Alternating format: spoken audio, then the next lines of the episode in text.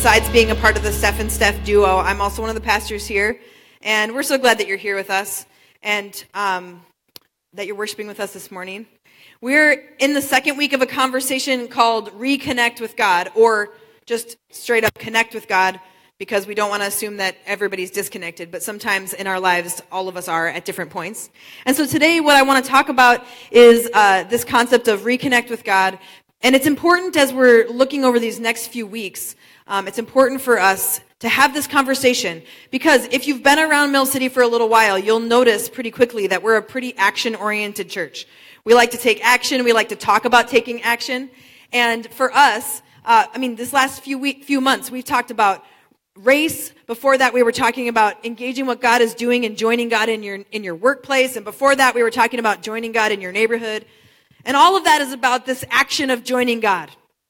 And we're constantly asking this question what is God saying to us? What is God doing? And how are we going to join in or how are we going to respond?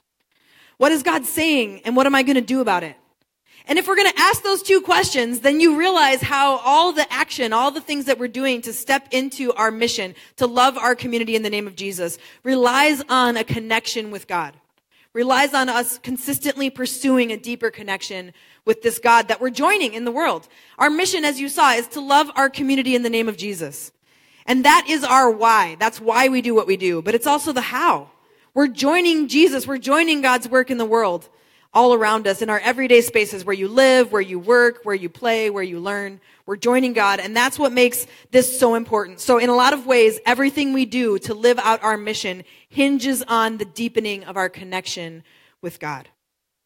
And so today I want to talk about something that I would suggest is one of the biggest barriers when it comes to joining God. It's one of the biggest barriers when it comes to being connected with God. In my experience, one of those huge barriers is doubt. Doubt and uncertainty, confusion about who God is, questions for God. This can be a huge barrier when it comes to connecting with God. So that's what I want to talk about today. Let's pray before we look into God's word together. Father, Son, and Holy Spirit, we thank you for the promise of your presence in this place. God, we pray that you would be encountering each of us, that this would be a place where we can connect with who you are this morning. We believe that you are able to, to be with us in our everyday spaces, but we've come here, we've set this time apart to pursue you to bring to you some of our questions, to come to you, to worship you, but also to learn from you. So God, we pray that you would be teaching us this morning. And God, we thank you for the opportunity to be here in this school. We pray for your blessing upon Sheridan School, God. We pray that you would be with the teachers, the, the staff, the faculty, but also the students and their families as we look towards the holiday season. God, we pray that there would be provision for them, that they would have what they need. And God, that your presence in this school would make a difference, not only as we worship you this morning, but throughout this entire week. We thank you and we love you, and it's in Jesus' name we pray. Amen. So a couple months ago, the, the Steph and Steph duo went rock climbing, indoor rock climbing. And it was like the, I think the first time I've been indoor rock climbing. Has anybody been rock climbing indoors? Oh, wow, a lot of you have. Has anybody climbed actual rocks? Okay, less of us because we're in the Midwest. But we were out on the West Coast and we went to this big climbing gym, like some of them that they have here. But we were on the West Coast, so some of the other people there had climbed actual mountains, like probably a lot, because we were by actual mountains. And so we're in this climbing gym. We're learning for the first time. They're teaching us how to like, you know, not drop our friends with the belay and all that stuff. And there's people just climbing all over these walls like they're like Spider-Man or Spider-Woman, like it's no big deal. They're just like flying across these walls, right? It was crazy. And we're kind of like getting our gear on like that's going to be us. Like we're going to climb. And so, uh, show this picture. You can see this picture of me. That's me. The first time I got to the top of one of the, the rock, the, the rock walls. And I was so pumped. That's my look at me mom face. My mom's here. Look at me mom. Yeah. I climbed all the way up there and I was so proud of myself. I was like, look, I've never done this before, but I, I made it to the top. And I was, you know, looking around. Maybe someone would notice, snap my picture, which they did. But this picture actually is a little bit deceiving because it doesn't, at first glance, it doesn't show everything. And, and one of the things you can't see unless you pay attention to it, put that next slide up, um, is that my feet are on these little red pegs, okay? And on the left, so I don't know anything about this, but if you've done this a lot, apparently the, the little fake rocks, the little plastic fake rocks, are color coded based on how difficult the climb is, all right? I didn't know that. So I'm up at the top of this thing. I'm on the red pegs. Turns out that's the easiest. So I'm up at the top thinking that I am like a boss. And turns out it's because I was on like the, the little red pegs that they reserve for the little kids as they're learning how to climb. Okay. So, uh, what I didn't realize after I, you know, rappelled down was that the next level up and the next level up got harder and harder and harder. And as it's getting harder, I just, I actually just can't do it. Like I legitimately can't do it. So by the time we get to the middle levels, I, I can't even make it up half the wall. And by then, um, all these little muscles in my arms and my fingers are starting to hurt. I didn't even know I had those muscles. And they're starting to like quiver, right? And so we get to the point where, um, I think we had like an hour left to climb still. And I look at other Steph and I'm like, dude, and I can tell that her mystery muscles are hurting too. And I'm like, we gotta bail. Like, we gotta go now. So we act like we had somewhere to go and we left with an hour left on our climb that somebody else paid for for us to do that. We were like, we're out of here. I tell you this story because I think about this experience and I think that how there's so many times in our faith where it's like this, like we're having a good time, we're climbing around, we're learning things, we're growing, we're taking like rock climbing selfies, metaphorically speaking, and we're really enjoying ourselves. And then we hit this wall that is way out of our league. We hit this wall that there is just no way that we can scale it. We do not have what it takes to make it to the top. It's not going to happen. And many of us in our relationship with God and our understanding of our faith, we hit this wall that we can't go over, we can't go around, we can't go under it. We have to go through it and we experience in this wall-like experience doubt and uncertainty and fear and questions and confusion. And the hard thing is, is that everyone else around us seems to be doing just fine going up and down the wall. No big deal. Spidey sense. Like, it's not a big deal. And we're feeling this overwhelming sense that this wall is not something we're going to be able to face in the ways that we have faced it before. When we hit this wall, some people have called it a dark night of the soul. That's what an experience of hitting that wall feels like. Uh, a Spanish mystic named St. John of the Cross called penned that name, the, the dark night of the soul in the 1500s. And a lot of people have described hitting the wall as something that feels like a dark night of the soul. And I'll be honest and say that I have hit that kind of wall in my life multiple times in my faith. That wall of doubt or confusion or questions that felt huge in my life.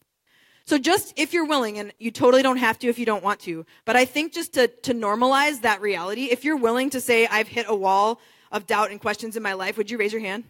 Okay, so I'm not alone. Thank you for raising your hand. Um, at times, it feels hesitant, I think, in spaces like this to admit that. And I wouldn't think that's weird because in many spaces, in um, community spaces, communities of faith, people have been told either directly or indirectly that doubt or questioning is wrong. At times, people even say that it's a sin. Like, that's a huge statement. A recent study by the Barna Group proved that there's this pervasive view by many people and more and more people that the church is not a safe place for people who doubt. People shared that they didn't feel safe to question. They didn't feel safe to sometimes say, I just don't know if Christianity is making sense to me right now. They felt like it was not something that they could admit. So when it comes to uh, encountering Christians or churches or the church, and this idea that uh, doubt is something that is makes you a lesser Christian, or doubt is something that's a sin, who has heard that kind of sentiment before? A few people. So this, this, according to this study, is growing this awareness and this this question, and I think it's fascinating how many people think that because I would suggest that the opposite is true. When it comes to doubt, I want to say three things that, as a kind of foundation of where we're going to go today. The first thing I would say is that doubt is normal. It's actually something that I would use the word most. Most Christians will experience doubt in their life. I know I have. And even people that are considered famous Christians, whether that's people in scripture or even like recent famous Christians like Mother Teresa, um, I think of people like C.S. Lewis, even Pope Francis, that's like the really popular pope on Twitter these days. These are people who have been very forthright and shared that they've experienced seasons of doubt and, and hitting this kind of wall in their life. So first, doubt is normal. Second, doubt is not a sin. I would say that if somebody expresses that they think the Bible is suggesting that doubt is a sin, in my opinion, I'm going to talk about this a little bit today. I think that's a pretty clear misreading of this text. um, and actually one specific text that we'll talk about in a little bit. And then third, I think that doubt can mature your faith. Studies actually show that doubt and uncertainty is linked to those who end up having the most mature understanding of their faith overall in life. This is a reality. So, I'm going to pose the question, could it even be a gift in our lives to have these seasons of doubt and questioning. So I want to talk about these realities today. And I want us to look at two places in the Bible. Um, every single week in this conversation, in this series, I want us to look at a psalm and the reason I want us to look at a psalm, we're going to look at Psalm 13 today, is because this is a little picture of how somebody in the past was trying to put words to their desire to connect with God and their, their way of relating to God. And sometimes when we look back on an experience and we see how somebody in the past was trying to connect with God, it can help us do that. And it can help us think differently and grow in our understanding. So um, listen to what the psalmist says in Psalm 13 and just see if there's something that sticks out to you um, as I read it. And it'll be up on the screen. How long, Lord, will you forget me forever? How long will you hide your face from me? How long must I wrestle with my thoughts and day after day have sorrow in my heart? How long will my enemy triumph over me? Look on me and answer, Lord my God, give light to my eyes or I will sleep in death. And my enemy will say, I have overcome him, and my foes will rejoice when I fall. But I trust in your unfailing love. My heart rejoices in your salvation. I will sing the Lord's praise, for he has been good to me. That beginning couple of questions always hit me every time. How long, Lord, will you forget me forever? How long will you hide your face from me? I remember being in one of those dark nights of the soul seasons of my life. It's happened a few times, even though I'm not a, a young, I'm still a young person. I'm in my mid thirties now and I look back and there's always already been a few of these seasons in my life. And I remember looking back at one of these, these more intense experiences of this in my life. It was right after I finished college. Um, I was, the problem with that was that I had just begun my first actual like ministry job. Okay. So I'm 22 and I'm dealing with this dark night of the soul. I'm supposed to be responsible for mentoring and leading leaders that are younger than me. And you guys, I couldn't even pray. I couldn't even acknowledge, I couldn't even really say out loud what I just read and actually mean it. I was that disconnected and that frustrated and feeling this doubt and these fears and this uncertainty in my life. And it was really overwhelming. I was laying awake at night trying to deal with the questions and things that were going on in my head. And it's a long story to, to talk about how God used that season in my life and helped me move through it one day at a time. But man, during that season, I clinged to Psalms like this. There's others where the person writing is admitting that they feel so distant and confused, where they're wondering, where is God? Why would God allow them to be in the experience that they're experiencing now? All these questions for God. And in that time of my life, there was a question if God's existence was real at all. It's also around that time when I was experiencing that that I got really drawn to characters in the Bible who seemed to doubt. Maybe you've noticed some of these characters. Um, specifically in the New Testament, I think about Peter doubting as Jesus invites him to walk on water, and as soon as he does, he begins to sink. Um, I think about Thomas, who doubted so much that he got the nickname Doubting Thomas, right? He needed Jesus to prove to him that he had come back to life um, after the resurrection. There's this character in Mark 9, this, this father, this dad, who wants his son to be healed so badly that he comes to Jesus and he says this now famous line, I believe, but help my unbelief. Because he's doubting. He's unsure. He's wavering. He's uncertain. I read these stories uh, and these characters and how they interacted with God, and it's actually really comforting to me because it seems like it's important that their stories were shared because it's a story and an experience that so many of us have. But there is this one passage that has bothered me for a really long time. And I don't know if it bothers anyone else, but maybe after I read it, you're welcome. It will bother you. Um, and I think that this passage is where we've gotten some of this unhealthy reality where it's not safe or it's perceived to not be safe to question or to doubt in the church. Um, I think that a, a misreading of this is actually where this comes from. So it's in James 4, verses 5 through 8. James is, uh, man who is a part of the, the leadership of the early church, and he has says a lot of things very directly in this in this um, this chapter and in this book. But this right at the beginning, James one verse five. All right. If any of you lacks wisdom, you should ask God, who gives generously to all without finding fault, and it will be given to you. But when you ask, you must believe and not doubt. Because one who doubts is like a wave of the sea, blown and tossed by the wind. Ouch. That person should not expect to receive anything from the Lord. Such a person is double minded and unstable in all that they do. You see why this bothered me a little bit? Stuck with me for a long time. And over the years, I've done some different studies, and uh, my friend Pastor Dee McIntosh, some of you know her, uh, she serves a church just a few miles from here, and she really helped unpack this in a way that I thought was super helpful. And it has to do with the two places that the word doubt is used here. Okay, so I'm not trying to go super like seminary nerd on you, but I want to talk about what that word means in the Greek. Okay, so we have this slide. Diakrino. That's what that word means. It's said twice there in James 1. It means to withdraw or desert, to separate oneself in a hostile spirit or in, or enmity in separation. Okay? To withdraw or desert, to separate oneself in a hostile spirit. This word is used a couple other places in the New Testament. And when it is used, it is referring to things like the archangel Gabriel uh, coming up against Satan. All right, so that enmity against Satan, or it's used to describe the the enmity or the strain between the Jews and the Gentiles. This hostile spirit that had been there uh, for many many years.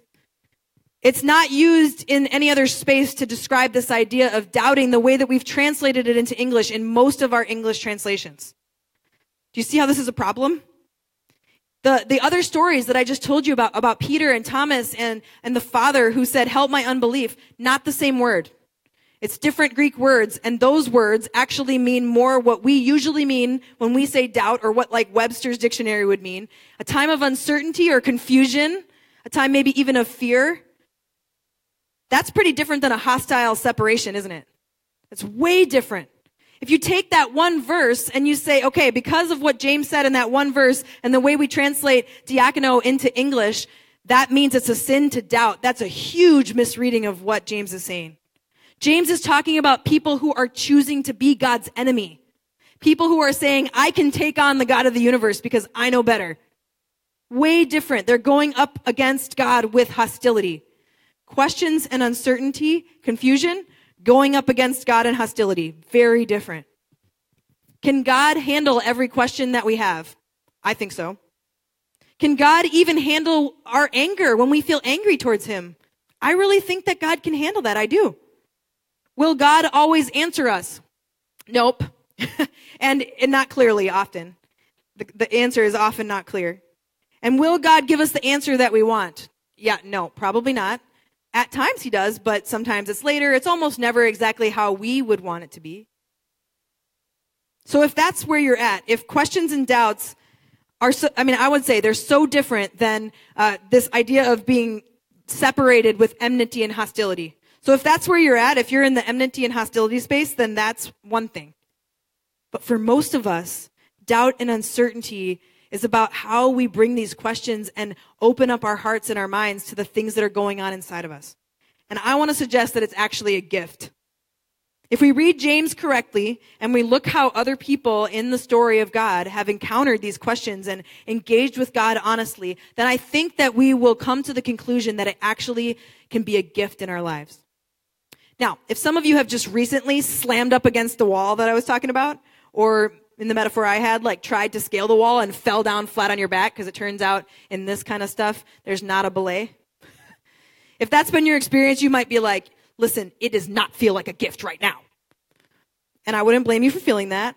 But I can sense that if that's what you just experienced, if someone would have said it's a gift to me when I was in the middle of that, when I was 22, I would have been like, listen, pastor, I'm going to talk to you after this sermon. Or I'm not going to talk to you. Take that. Right? That's how I would feel. But I really want you to hear me out on this. Hear me out about how questioning doubts and stepping into that season of life can actually help us push through and join for real. Join Jesus, join God's work in the world in ways that we couldn't before we experienced it. This, this idea of helping people connect with God and to join what God's doing in the world. I've devoted my whole life to this, you guys. This is what I'm constantly reading about and studying. And as I've studied this time and time again, doubt and uncertainty has been shown to often, most of the time, mature the faith of those who are willing to face it and not run from it. Time and time again.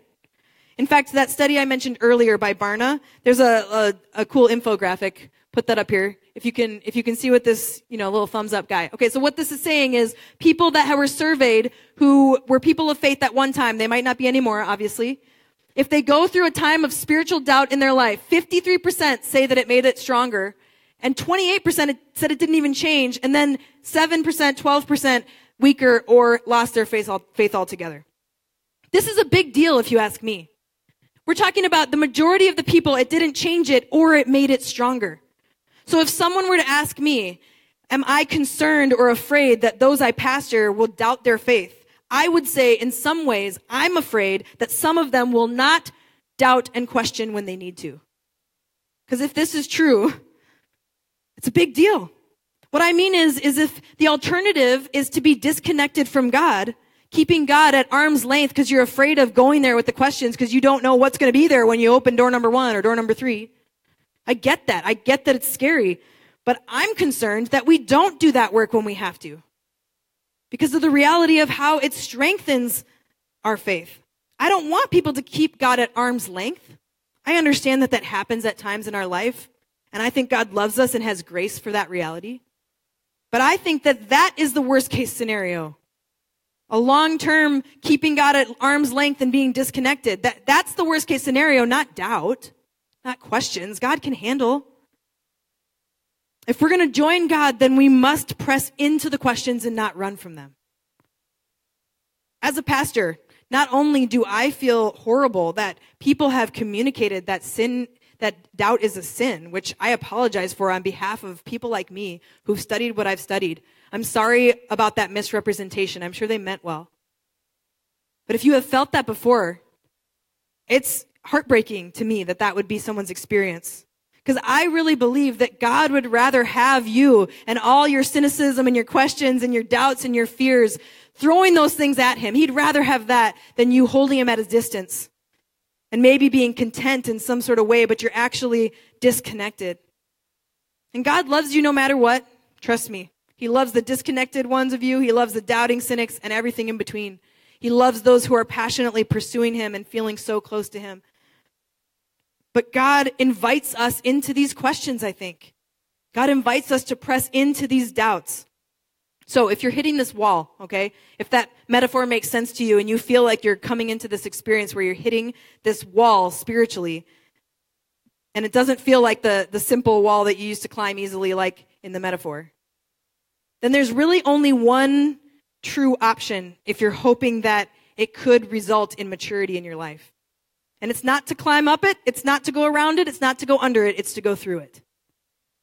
There's this book called The Critical Journey. Maybe some of you have read it uh, by this woman, Janet Hagberg, and a guy, Robert Guelich. Uh, it's actually pretty old, um, but it is really helpful. I highly recommend it. It talks about how faith is more cyclical than it is linear. Does that make sense? So you go through faith cycles, not so much that's a beginning line and an end line and it's just like a straight line. It's really more like a cycle and we go through different stages and I'm not going to get into all that today. But they talk about this idea of a wall in our faith and, and coming up against a wall like this. And uh, when they talk about this, and this gives some really great language, that's why I highly recommend it. It describes an experience that so many of us have had. And even though all of us experience our faith differently, there's a lot of language in here to talk about where we're at. And they talk about that concept of a wall, and even though it's really difficult and really challenging, they talk about how important it is. To the point where they devote an entire uh, chapter of this book to the idea of this wall that we hit spiritually. They say it's super important. I'm going to read uh, just a little bit of what they say about the wall. The process of meeting the wall requires going through the wall, not underneath it, over it, around it, or blasting it. We must go through it, brick by brick, feeling and healing each element of our wills as we surrender to God. So when we get to the other side of the wall, they would talk about how the hope is from this side of the wall to this side of the wall, what we've done is we've self-actualized is one of the words that they use. This idea of understanding ourself and where we're at. Another uh, phrase I was talking to my sister-in-law about it. We were talking about how we need to self-author our faith. We need to become the, our own authors and our own understanding of what God might be doing or might not be doing in our lives. But let me tell you something. This is what I notice in my own life and in the lives of so many of us as we hit this wall. Okay? I watch how tempting it is to just straight up turn around and run away from the wall and just ignore it. To just have nothing to do with it. To busy ourselves with other things so we don't have to think about it. And so that's when we get like, we watch all of Stranger Things in like two days.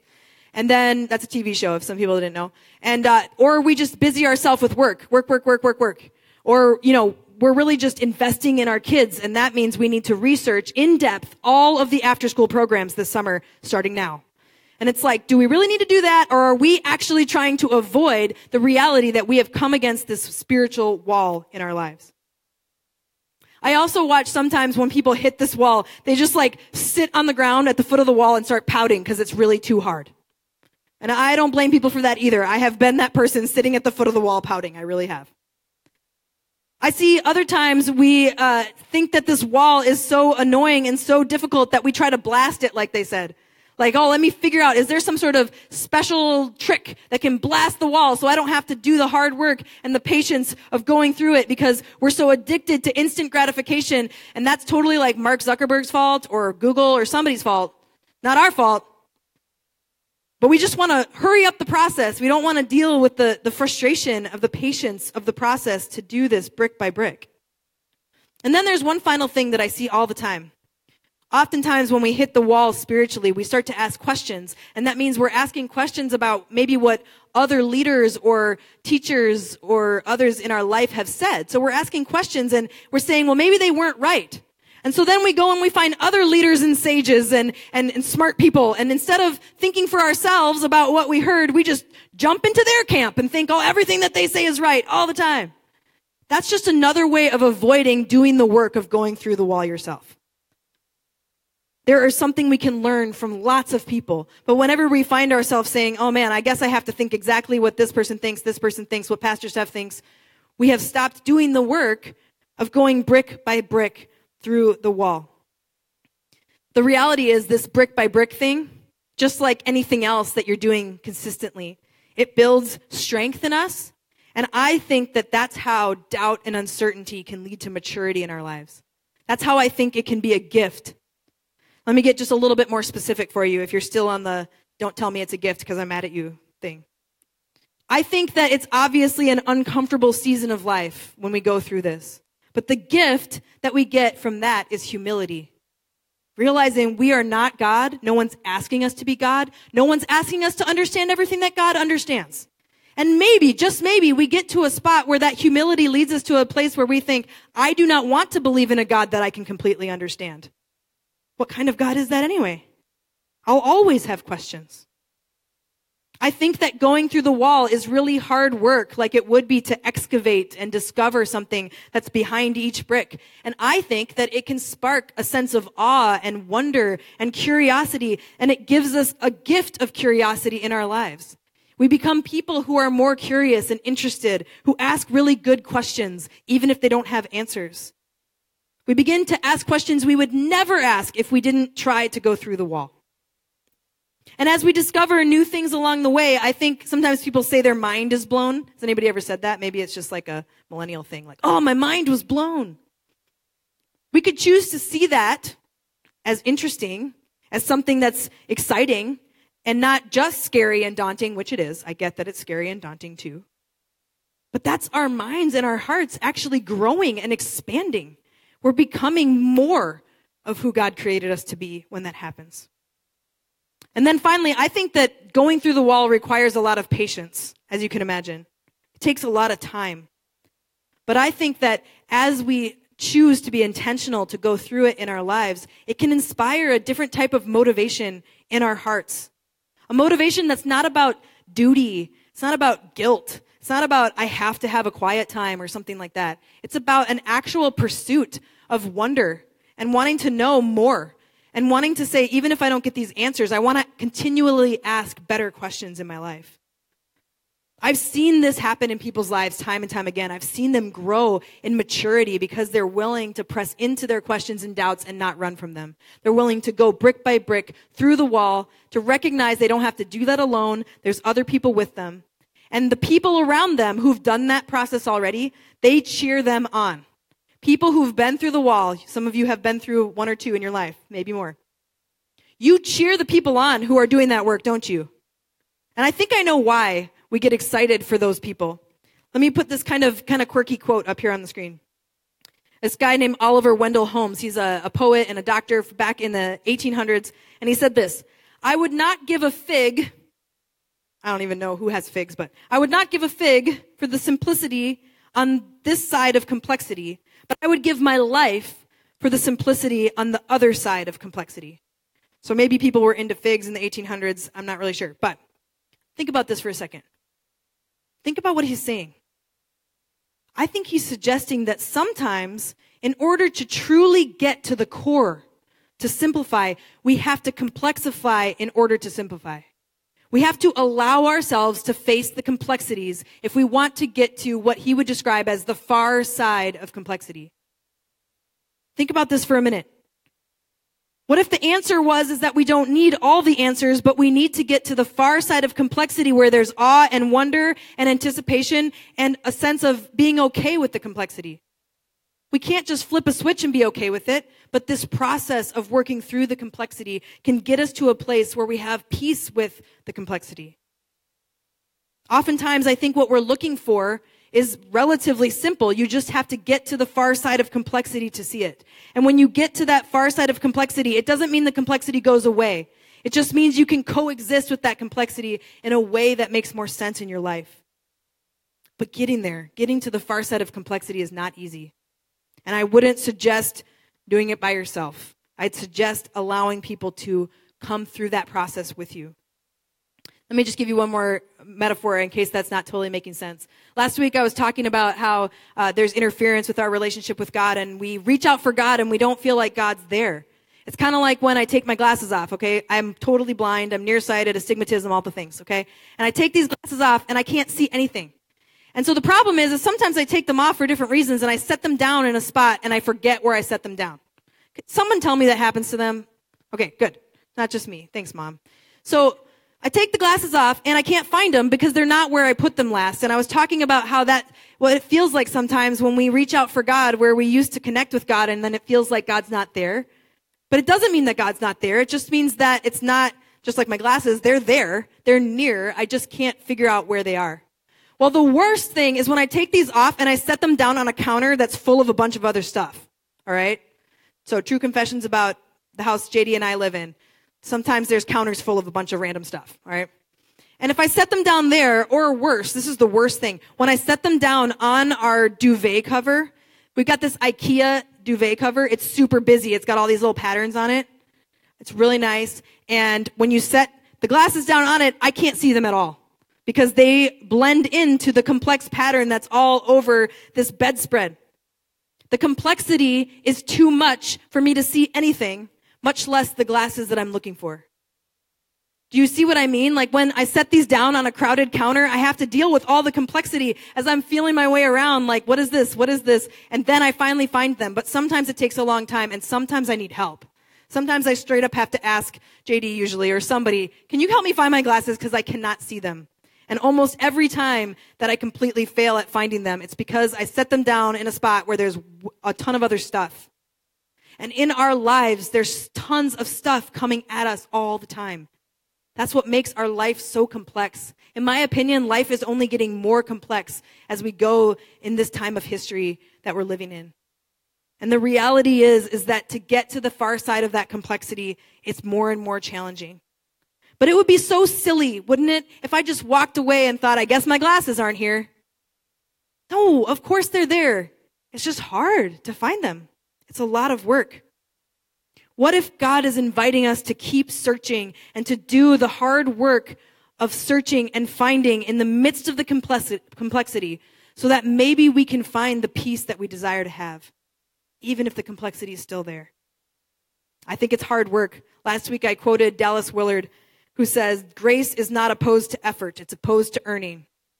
That means that effort is something God invites us to do, not to earn his love, not to earn his approval or something like that, but because God wants to be pursued by us.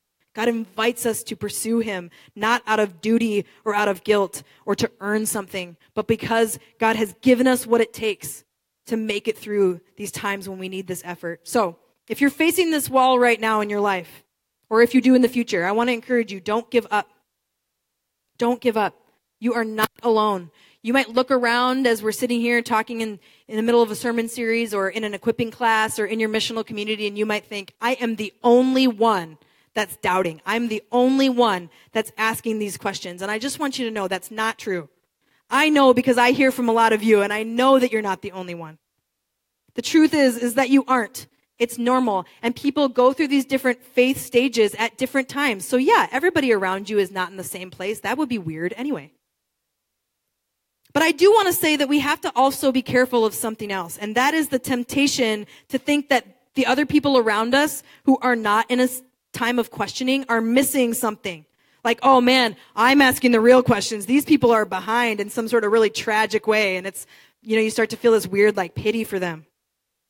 That doesn't mean, like, the fact that you're asking good questions doesn't mean you're like ahead of somebody else in some sort of race. It's cyclical, like we were talking about. It's not a competition, you guys. There isn't like higher forms of spirituality. There's just deeper and deeper for you and you and you, and you're all different. And so I just want us to really think about this. Spiritual elitism is not a healthy response to the awakening that you're experiencing as you go deeper in your questions. I'm going to say that again because I think it's important. Spiritual elitism is not a healthy response to the awakening that you're experiencing as you go deeper in your questions and in your curiosity. We are in this together, you guys. Maturity, maturity, true maturity means that we stay in the room with each other. We believe on behalf of those who are struggling to believe. I think that is, is something that we see in God's story is that we can believe on behalf of those who need us to help their unbelief. We can encourage people who seem stagnant to ask, ask good questions. That's fine. But more than anything, we have to accept that we are people who are constantly changing. And if we really love each other, we have to love each other for where we're at, but also love each other enough that we hope that everyone would not stay there. We would constantly be changing and growing. The band can come up. We're going to take communion like we do every week. And as they come up, I, I want to say something that is a personal belief of mine. I want you all to feel comfortable to choose whatever you want to do. But I think that people should continue to participate in communion if they're in a season of doubt or uncertainty or in a space of seeking. Not every theologian would agree with me on that, but I think it's important. I think it's how we tangibly practice the second half of that psalm that we read today. At the very end, verse 5, but I trust in your unfailing love. My heart rejoices in your salvation. Sometimes that's not a fact, that's a prayer. That's a hope. God, I want to trust in your unfailing love. God, my heart wants to rejoice in your salvation. And I think when we come time and time again and say, I want to do this, this is where I'm pursuing you, God, we come to this table and we're able to come back to Jesus time and time again. If Jesus is the cornerstone of our life, is the foundation on which we're building everything else, then if we're taking things apart brick by brick and everything seems gone, but nothing's left but the cornerstone, and that is Jesus in our lives, that's a good spot to start rebuilding. And so I think when we celebrate the table together, when we come to this table together, we're saying, I'm coming back to Jesus and saying, I might not know anything else. I don't understand everything about this guy or what this means, but I'm coming back. I'm coming back. My heart might not be in it, but I'm going to get my butt out of the seat and I'm going to walk up as an act of searching and seeking in my life.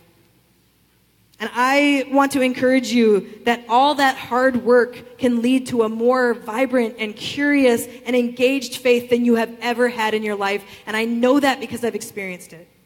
When you press into the far side of complexity, I believe that Jesus is with you. I believe that Jesus is right there next to you, digging with you brick by brick. And you might say, I don't believe that at all. That's fine. I'll believe it for you. There's a bunch of other people here who will believe it for you as well. But if this is you, do not do it alone. We're in this together. Don't be afraid to say that you have these questions. So this morning, I invite us all to come and at the table this morning.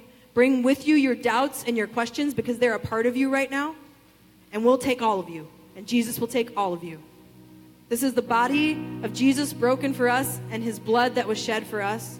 We're going to form two lines, and you just take the bread, dip it into the cup, and then there'll be people here on, on both sides who are willing to pray for you. Please let us do that as we um, celebrate communion together and go into this time of worship.